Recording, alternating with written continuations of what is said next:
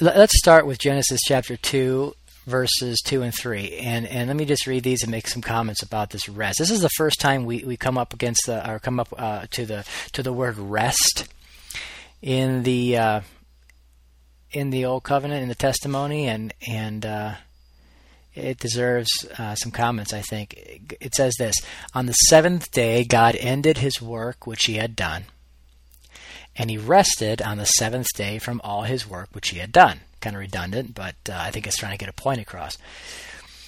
Uh, then god blessed the seventh day and sanctified it. Sanctified is just uh, is just a word that means set it apart, you know, separated it. Because in it he rested from all the work which God had uh, created and made, all his work which God had created and made. It kind of says the same thing three times in those two verses. And, um, oh no, I skipped, I skipped something. God, ble- maybe I said it, I don't remember, but God blessed the seventh day and sanctified it. So there's these there's these aspects in here. There's this blessing, there's this separation or sanctification, there's this rest from the work. And and this is a picture that is going to, we're gonna we're gonna be kind of like we did last week. We were looking at specific words that come up over and over again uh, throughout the the Old Testament. Um, this is going to be a word too that we see throughout the Old Testament, and, and it's also one that that comes to um, be a, a, topic of some of the letters in the New Testament too. This this issue of rest, God's eternal purpose, His eternal plan and purpose.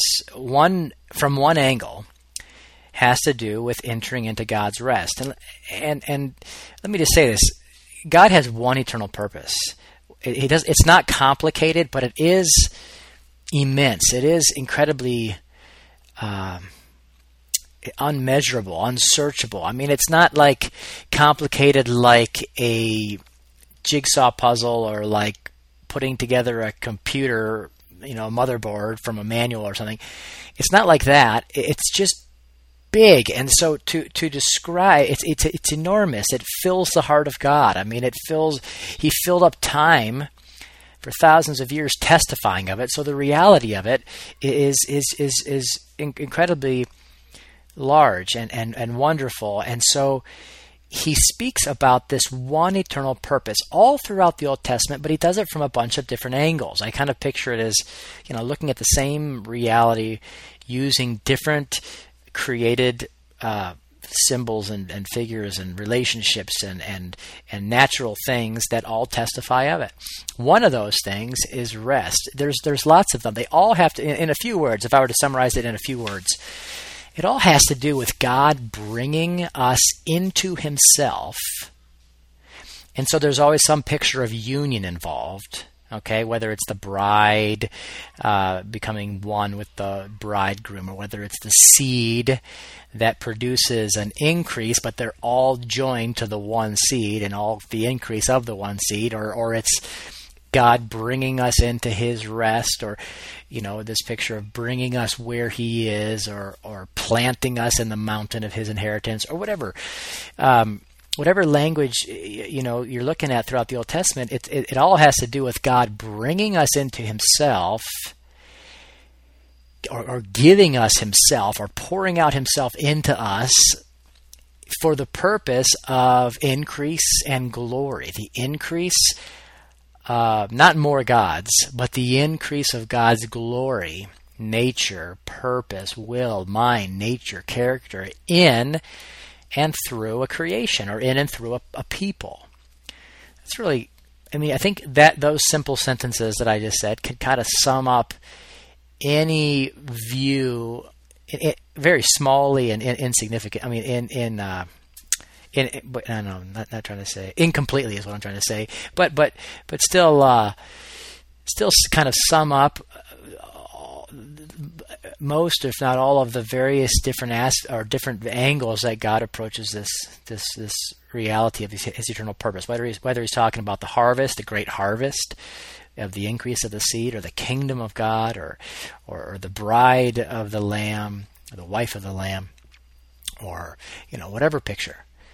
It has to do with God bringing into Himself or putting Himself in a people or a city or a land, whatever language. Again, there's so many different words that speak of the same reality, but for the purpose of increase in glory. And it's no different here uh, with with both of the things that we might talk about today. If it depends how far we get with the creation of man and woman, but that's what that's what that's what the creation of the woman was. It was the increase of the man. It was it was the the life of, of the one becoming uh, the the eternal joined partner and increase of, of the man that God had created. And um, and but it, before before you even get to any of that, you have this picture here uh, of rest, and in here we see that in this story because there's there's there's several pictures of rest in the old covenant, and uh, and each of them kind of adds a little little something to the uh, to the picture that God's painting of, of, of Christ. Christ obviously is God's rest, but it's not enough to know that He is God's rest. You have to know Him as the rest of God. I know I said that before in some other teaching, but let me just say it again. um, it's not okay to just know that Jesus is the fulfillment of all these pictures. You could just, without even opening your Bible, you could just say it. You could just say, okay, Jesus is the fulfillment of the Old Testament. That doesn't make you know anything. That just makes you know a fact. The purpose of this class and the purpose of knowing Christ in the Old Testament isn't to know that Jesus is the fulfillment of rest, but it's to know the rest that is Christ or to know to have your soul experience Christ as the rest that is being testified to here in Genesis chapter 2, or in Exodus in the seventh day rest, or in Joshua and the rest that is the land, or, or whatever. So that's what we're trying to, at least that's what our hearts should be longing for, is to know the rest that is Christ, not just to know Christ is the rest. And so, so the picture that we have here is that God finishes this work. He finishes his work with a six day creation, a six day involvement, so to speak, in a natural creation, a physical creation. It involved work or labor, so to speak. I mean, there's a picture of that there. It involved six days, it involved natural man, natural creation. And then God sanctifies it, that is to say, he sets it apart, sets apart the seventh day. He makes a division, a division between the six days and the seventh day sets it apart, speaks a blessing over it, and in that seventh day, he rests from his involvement with that natural creation. He rests from his work, his labor, Eh, eh, his involvement. He, it's a separate. It's a separate thing from, from that first world, I guess you could say. I think is the picture that's going on there. I'm not saying he like made it in six days and took off and has lived on Mars ever since then or something. I'm just saying that he's cr- deliberately creating a picture of direct involvement in the creation of this natural thing, and then he paints this picture of something separate, a, a, a rest and and I think from here on out, rest is it maintains that that that that picture is always a part of of what the, rest of God talks about. It's something separate. It's something set apart. Something that God is something where God is, and something He invites a people into. And so, in in a, in, in a few words, I guess I see the rest of God speaking of of, of coming into God's day, which is, well, I guess positively because there's it's it's freedom from something and it's also kind of entrance into something. Positively or it, it, talking about what we're entering into here um, it's an entering into God's day the day of the Lord the day that has a totally different light. It's it's a day that is free from the work of the previous six days and the and the, and the kind or the nature of creation that is that is there, the natural, and and and yet it's also I mean the the larger emphasis it seems like to me in the old covenant or in the Old Testament is that it has to do with freedom. Um, freedom from something. It's rest from something. You're you're actually getting away from something you know, when you rest, it's at the end of a long day, or when you rest, it's because you're tired of work or whatever. Rest kind of speaks of that reality, and I think that's that's the picture that he's trying to point here, that or paint here, that that um, I guess in a nutshell, it's it's being free from you, being free from yourself, and and and that's, I mean, because everyone in that six day creation has become a slave to self, and or, or you could say a slave to sin. We've become slaves and workers and laborers for something that not only doesn't get anywhere, but that ultimately kills us. When we're servants of sin or slaves to sin, as the New Testament talks about, we're not only like obeying in an inward way a nature that is that goes nowhere. I mean, you don't actually get anything. There's no reward. There's no great reward for being a slave to sin. The wages of sin is death. You know, it, it's not a very good payday at the end of the at the end of the work the workday.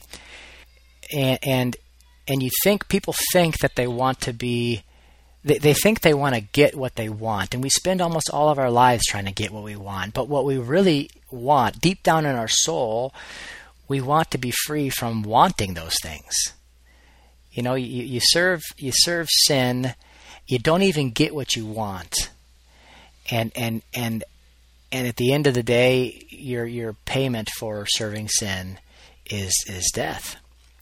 And everyone is born into that condition of slavery to sin. And nobody is ever able to rest from that. Even if you come to believe in true things about Jesus, rest is not in the belief itself, it's in the experience of Jesus. And so everybody is in this condition of, slavery to sin. We're serving a nature that is governing uh, our soul and and this is the very thing that Jesus talked to the um, the Jews about in John chapter eight. He says, you know, I, I will make you. In, in this case, he used he didn't use the word rest. He used the word freedom, but it was still the same kind of idea. They denied being slaves. They denied laboring to serve a master who is sin, the nature of sin. And Jesus tried to explain to them the nature of their slavery, they didn't, you know, they argued with him and said, We've never been slaves to anybody. Who are you to say that you can make us free and all of that? But they were they were slaves to self, slaves to sin.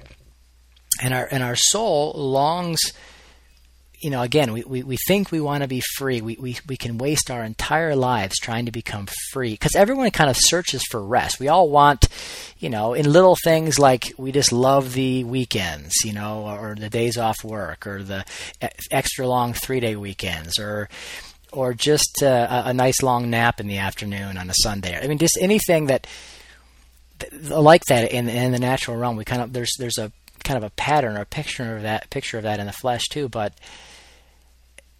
we, we what we think we kind of naturally assume that true rest and true freedom has to do with being free from circumstances and situations. But what the soul is actually longing for is to be free from the man and from the creation that are defined by those circumstances and situations. And so God offers us this rest. And right away, in the very beginning, it has to do with freedom, it has to do with liberation from labor. God rested from his labor, and then the whole rest of the Bible is about him inviting us into that rest, inviting us into that exodus from that creation and, and from that toil and that slavery uh, that doesn't pay. You have to be kind of careful with with words like this because just like we've seen with so many other words, rest is defined by the by the testimony that God's given us in Scripture, and not by the natural mind that just thinks of whatever version of a big, you know, spiritual siesta um, that might come to mind.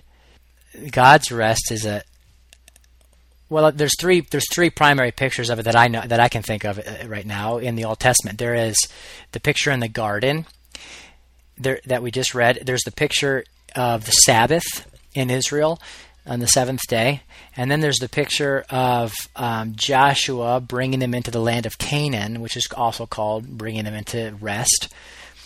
And uh, in, in, each case, I, I think there's different aspects of liberation from man's work, man's enemies, man's fighting, uh, uh, uh freedom from um, disobedience or contradiction to to God.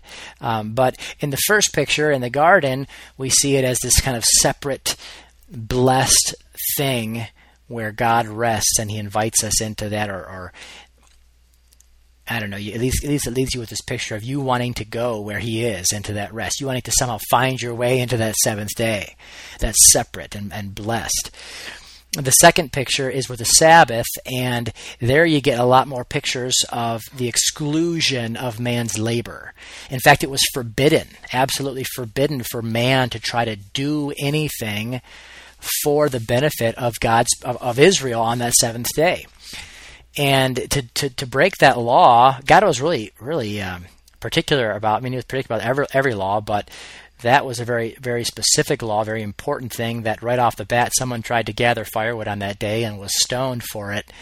Um, man's effort, man's work, man's labor, man's contributions, man living by the sweat of his brow, all of that has no place in God's rest.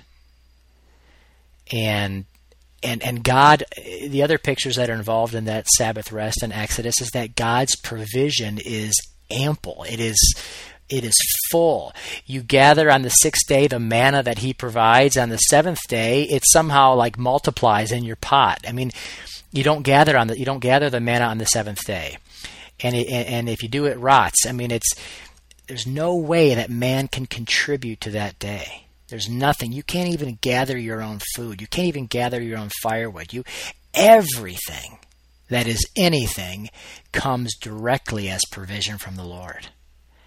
And that's just a huge thing that it's a huge thing, not just because it was really important in the law. It's something that we still don't understand as Christians. We still constantly try to contribute to God's finished work. We are constantly trying to add various versions of our own gathering sticks and manna on the seventh day. We are continually trying to to to uh, take the best of uh, uh, our efforts or our abilities or our natural gifts or whatever and try to make it find place or have importance or have spiritual relevance in that seventh day. But that seventh day is a day that all things are given to you in and, uh, and, and as the person of Jesus Christ. You can't add to it.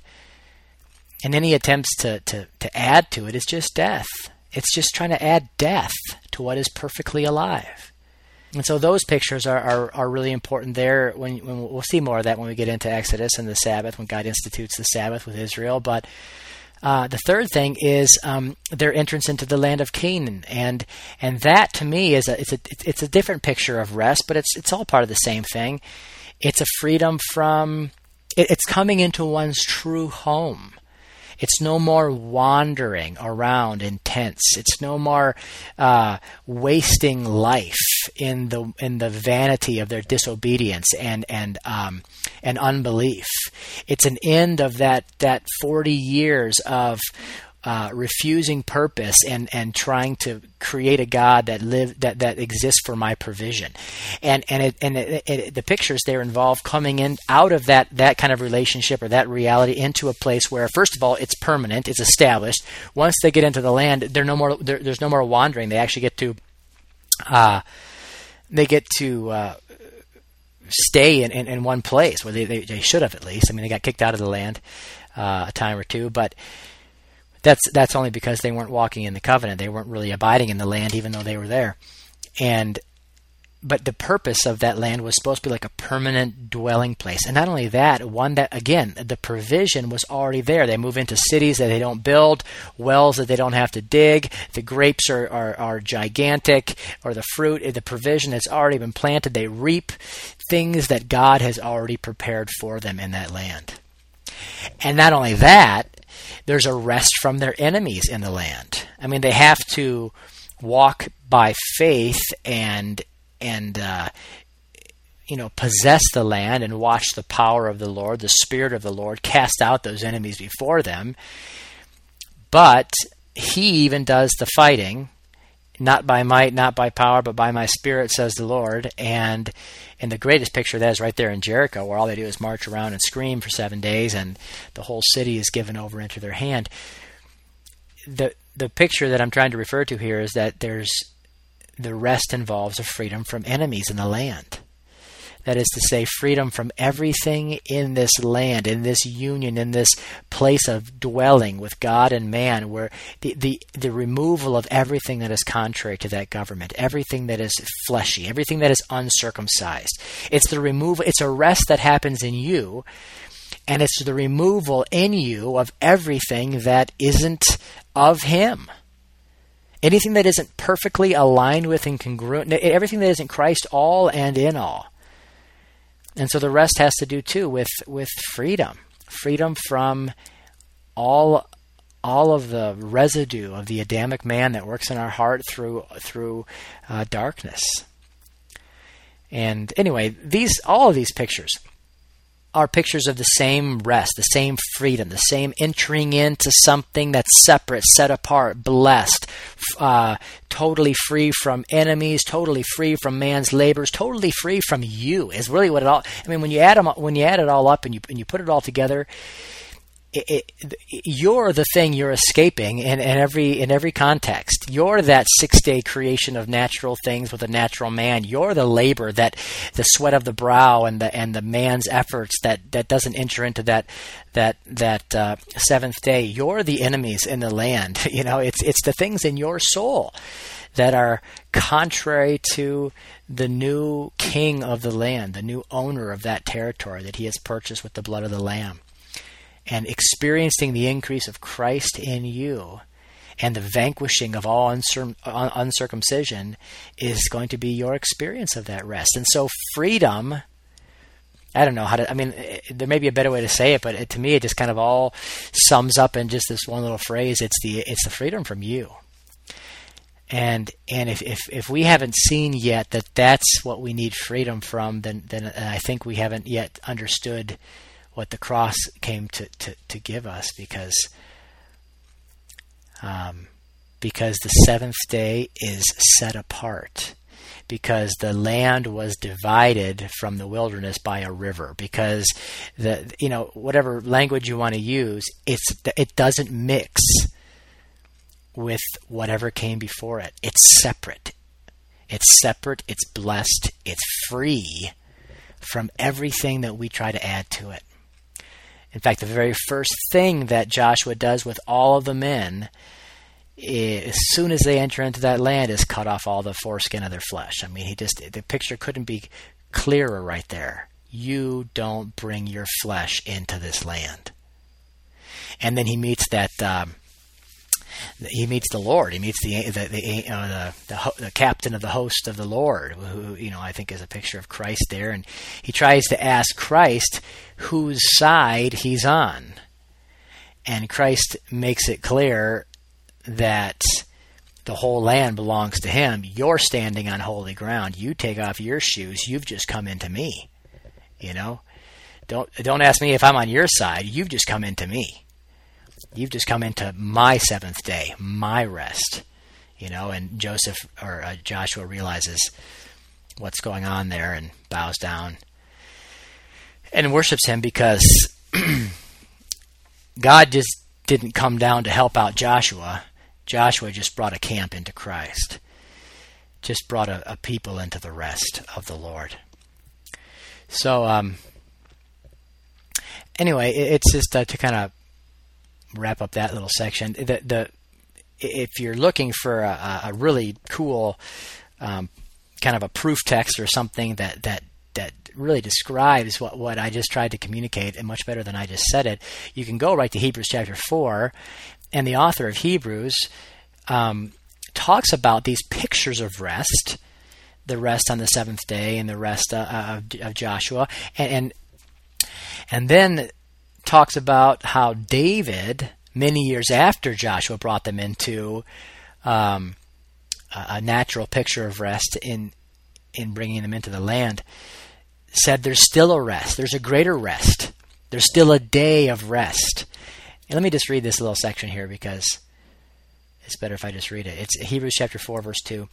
For indeed the gospel was preached to us as well as to them. The them here is the is the uh, the generation of Israel that came out of Egypt. the gospel was preached to us as well as to them, but the word which they heard did not profit them, not being mixed with faith in those who heard it.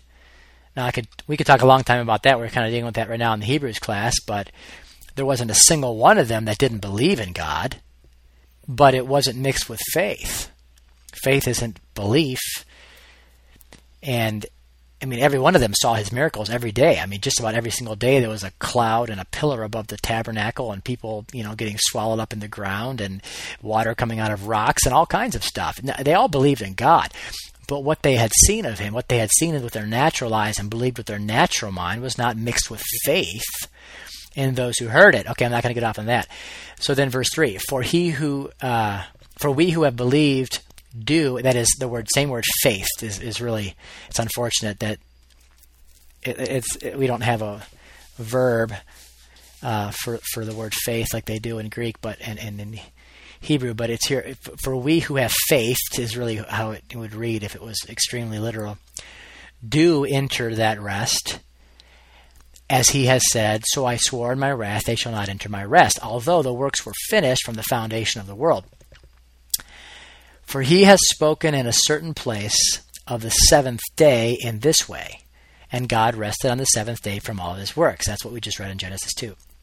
And again, in this place, they shall not enter my rest. Since, therefore, it remains that some must enter it. The, the second one, they, well, okay, let me just keep going. Since, therefore, it remains that some must enter it, and those to whom it was first preached did not enter, because of disobedience, again he designates a certain day, saying in David, Today, after such a long time, as it has been said, Today, if you will hear his voice, do not harden your hearts. Okay, this is a little confusing. He's, he's, he's assuming a pretty significant knowledge of the Old Testament to, with, his, with his readers here, but he's saying, look, these things, he shall not enter my rest, and God rested on the seventh day, and all this was written way back in the beginning, Genesis chapter 2, and then later in Joshua chapter whatever, and then, but then David, some 500 years later, says, speaking by the Spirit, today, if you'll hear his voice, do not harden your hearts. So David was speaking of another day, obviously, not the day that Joshua brought them in, not the day that happened way back, the natural seventh day of creation or the Sabbath, but obviously David, by the Spirit, was speaking of another today. Okay, that's kind of what he's saying here.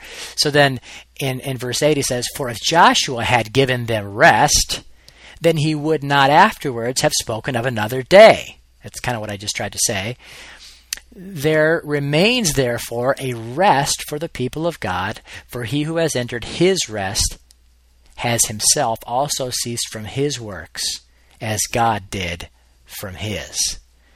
That can be a little bit confusing. Now that I go back and read it out loud, I can see how it might be a little confusing. But, um, but the, the point is that I think you can plainly see when he says things like, if Joshua had really given them rest, he wouldn't have spoken of, David would not have spoken of another day. If the true rest had already happened, if it was an event in Israel's history, if it was a seventh day that had come and gone, if it was, you know what I mean, if it was something natural, well, then why in the world did the Spirit of God speak through David and say, there's a day, there's a today, you can still enter into God's rest. There's a, there's a day that's coming. And so he, he admonishes his readers that there still remains a rest for the people of God. And what what's the nature of it? Well, he says in verse 10, he who enters into God's rest has himself ceased from his own works, even as God did from his. So he's kind of gathering up all three of these pictures here, the author of Hebrews, and he is um, I mean, the, these three Old Testament pictures, and he's showing each of them to be natural descriptions of what the Spirit of God later said was going to be a spiritual reality. And then he comes on and he says, today. You know, and, he, and there's not, it's, it's a little later, I think, when he says, as long as it is still called today, you know, as long as there is still a today, be diligent to enter into his rest.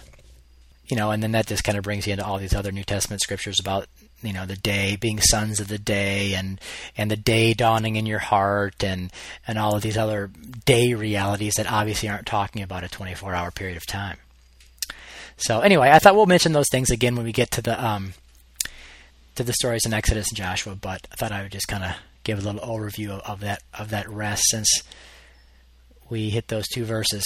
Now the rest of um, this chapter deals with the creation of man and, and then the creation of woman out of man. And in, in this whole story, you'll see that uh, um, in a lot of ways, just like Paul says in uh, Romans uh, chapter 5, verse 14, and then later in Ephesians chapter 5, and there's another place too.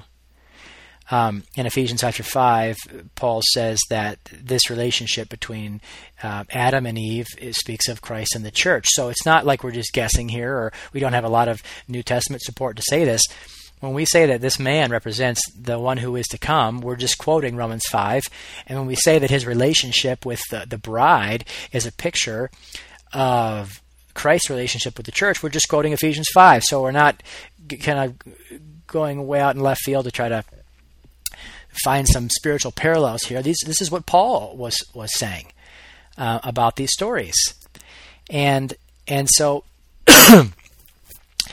Uh, the first man represents the the coming uh, man in a lot of ways that we've already talked about. He he he is um, uh, he's a picture of Christ in the, in the sense, well, in, in his relationship with his wife and his relationship to the earth, and the, and the fact that he, you know, had the dominion and the kingdom given to him in the beginning. And I'm not going to go through all of that, but here, here the story continues, and God breathes. He forms him from the dust of the earth, and he breathes into his soul or breathes into him a soul, or breathes into him the breath of life. What it says literally is he breathed into him the breath of life, and he became a living soul. Some translations say a living being or a living, I think being, but then in the margin of your Bible it'll, it'll say soul. And when Paul quotes it uh, in in 1 Corinthians chapter 15, he uses the word soul too. He says the first man became a living soul, the second man a life-giving spirit. Now that's a really important verse, and because that's what the two men were. Naturally speaking, Adam was just a, a living soul. He came. To, he was a picture, a painted, you know, type and shadow of what was to come. But he was not a life-giving spirit, nor did he even have the spirit of God dwelling in him. And, and let me just say something about that too, because that's important a lot of people, including some people that I really I like their books and I like to read. I mean, I, I like to read their their stuff sometimes. Talk about how um, you know Adam here by God breathing into Adam, it means that God was living in Adam, or that God had a, a true union with Adam, and that's just not that's just not true. And and and it's not it's not important to me as a matter of theology. I don't I don't uh, I try not to get into those kind of debates or whatever. I don't really care but it, it's important to me because the first is natural, the second is spiritual. That's the order. It's always that order. Paul says that again in 1 Corinthians 15. First is the natural, then is the spiritual. The natural was first, you know. The, later comes the spiritual. The picture is first, then the then the, then the fulfillment. The sh- the shadow is first, then the, the the the reality. The night is first, then the day. That's the order. It's the order that starts from the very beginning. First there was night, then there was morning the first day. I mean, it's just the the shadow. And when it comes to creation, first is the natural. Then I mean, first is the first heavens and earth, the natural. Then there's a new heavens and earth in Christ, where righteousness dwells. No matter where you go in the Bible, that's the pattern. Christians um, have a, have a hard time with that one because because we're always talking about getting back to the Garden of Eden, as though God's eternal purpose was to bring us back to something that that we screwed up, and that is just really, really not not right. And and the reason it's so important is because Adam and Eve never had what God has given us in Christ. They had a picture of it. They had an awesome picture of it. They had a picture of union, but not true union. They, they, walked with God phys- in a physical relationship, external, in a natural place with lots of flowers. That's not heaven. That's not spiritual life. That's a picture of it. They had an ex. They spoke with God with words. He wasn't revealing the indwelling, implanted word of God what he has brought us to in Christ is the fulfillment of the garden picture, not brought us back to the garden picture itself. So in a sense you could say he brought us he brought us back to paradise or brought us back to Eden, but not the original type and shadow version that existed several whatever years ago. But he brought us to the fulfillment of what that picture was talking about. So we don't the the goal of the new covenant isn't to walk with God in physical space and time and speak words with him and put our arm around him and you know and and uh, look at the pretty flowers in the cool of the evening.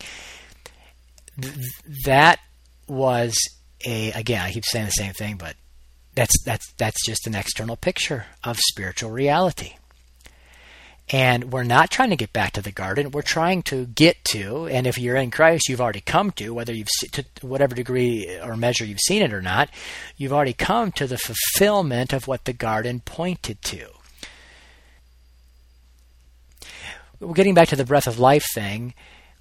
I think, well, first of all, I can say that it, that that same term, breath of life, is used three time, three other times in the first few chapters of Genesis referring to the animals that live on the land, especially around when he's talking about destroying the earth and all the creatures in whom had the breath of life, and then Noah, you know, it, with the with the flood, it talks about destroying the ones in whom had the breath of life. It's the same thing that that that God, you know, breathed into to um, to Adam, if we're going to say that God, the breath of life is the is the spirit of God creating an indwelling spiritual union with Adam, and then he has to have the same relationship with kangaroos, you know, um, which just isn't so. And and more importantly than that is is not just the fact. I'm not trying to like just say that. I mean, in my heart, what's what's important here is not just to prove that Adam didn't have spiritual union. It's to point our hearts facing in a totally different direction, not trying to get back to an external relationship with God that we see a picture of in the garden, but trying to experience and walk in the reality of the fulfillment of that rea- of that relationship where now God's implanted word brings us to a new creation where he dwells in our soul, not just the living soul, but the life giving spirit is inside of that living soul, causing us to walk in and experience his spiritual life.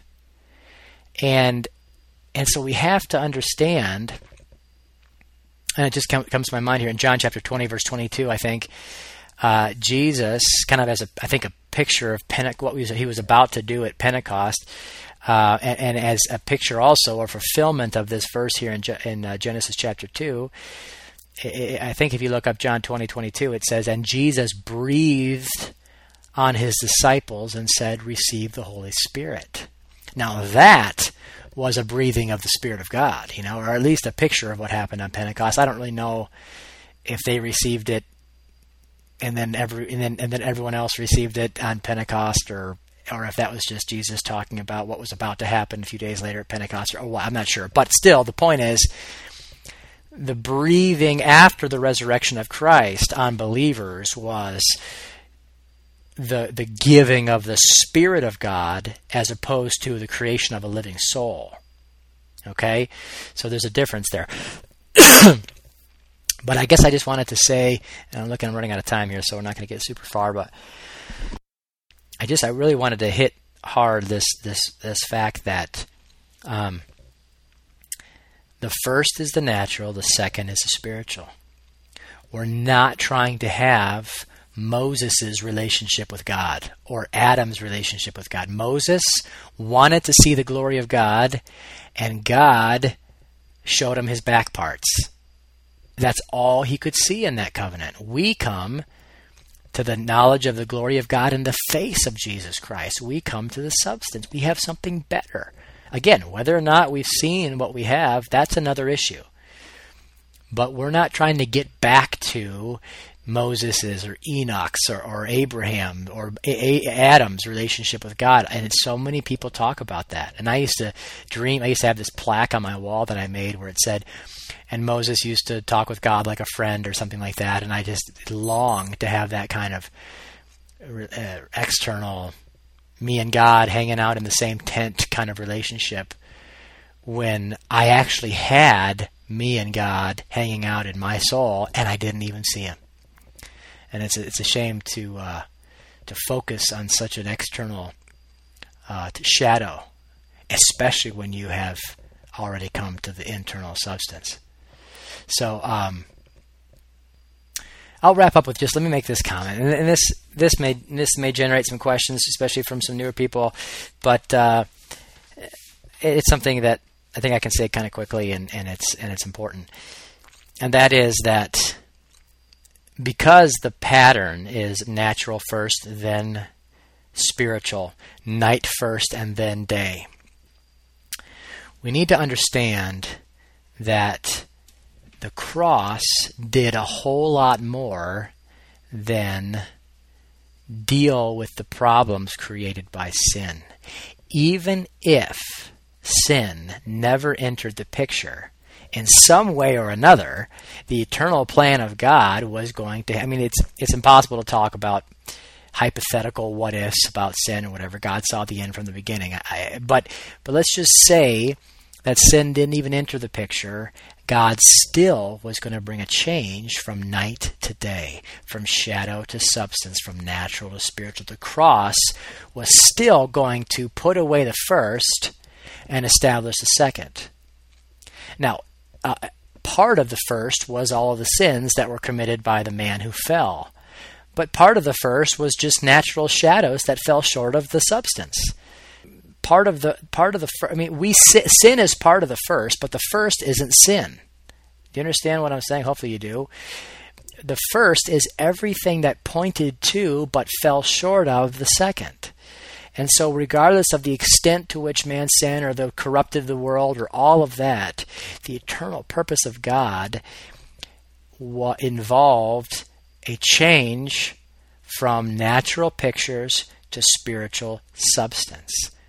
And the cross was the means to that end of, of, of, as it says in Hebrews chapter 10, putting away the first and establishing the second.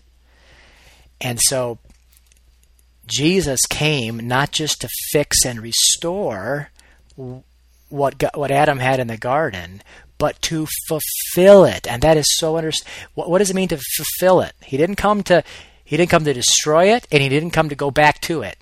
He came to fulfill it. And fulfilling it means to ch- make a change from the natural to the from the natural picture to the spiritual substance from the words and the pictures that describe something to the actual presence of that something in spiritual eternal reality. You know, from type and shadow to spirit and truth. That's what Jesus was dealing with the woman at the well about, and and basically all throughout the whole book of uh, uh Gospel of John. And so the cross, that's why that's why we have a lamb who was slain from before the foundation of the world because I mean I can't even imagine a world without sin because I, I almost have to imagine a world without Adam, but the cross is way bigger than dealing with the problems created by sin. The cross put away the first and established the second. And sin had come to be a pretty ugly stain in the first, but it wasn't the definition of it. I hope that makes sense, and maybe that, that's a little confusing. So if that if that leaves you guys confused, um, we can talk about that during the discussion time. So let me stop the recording here.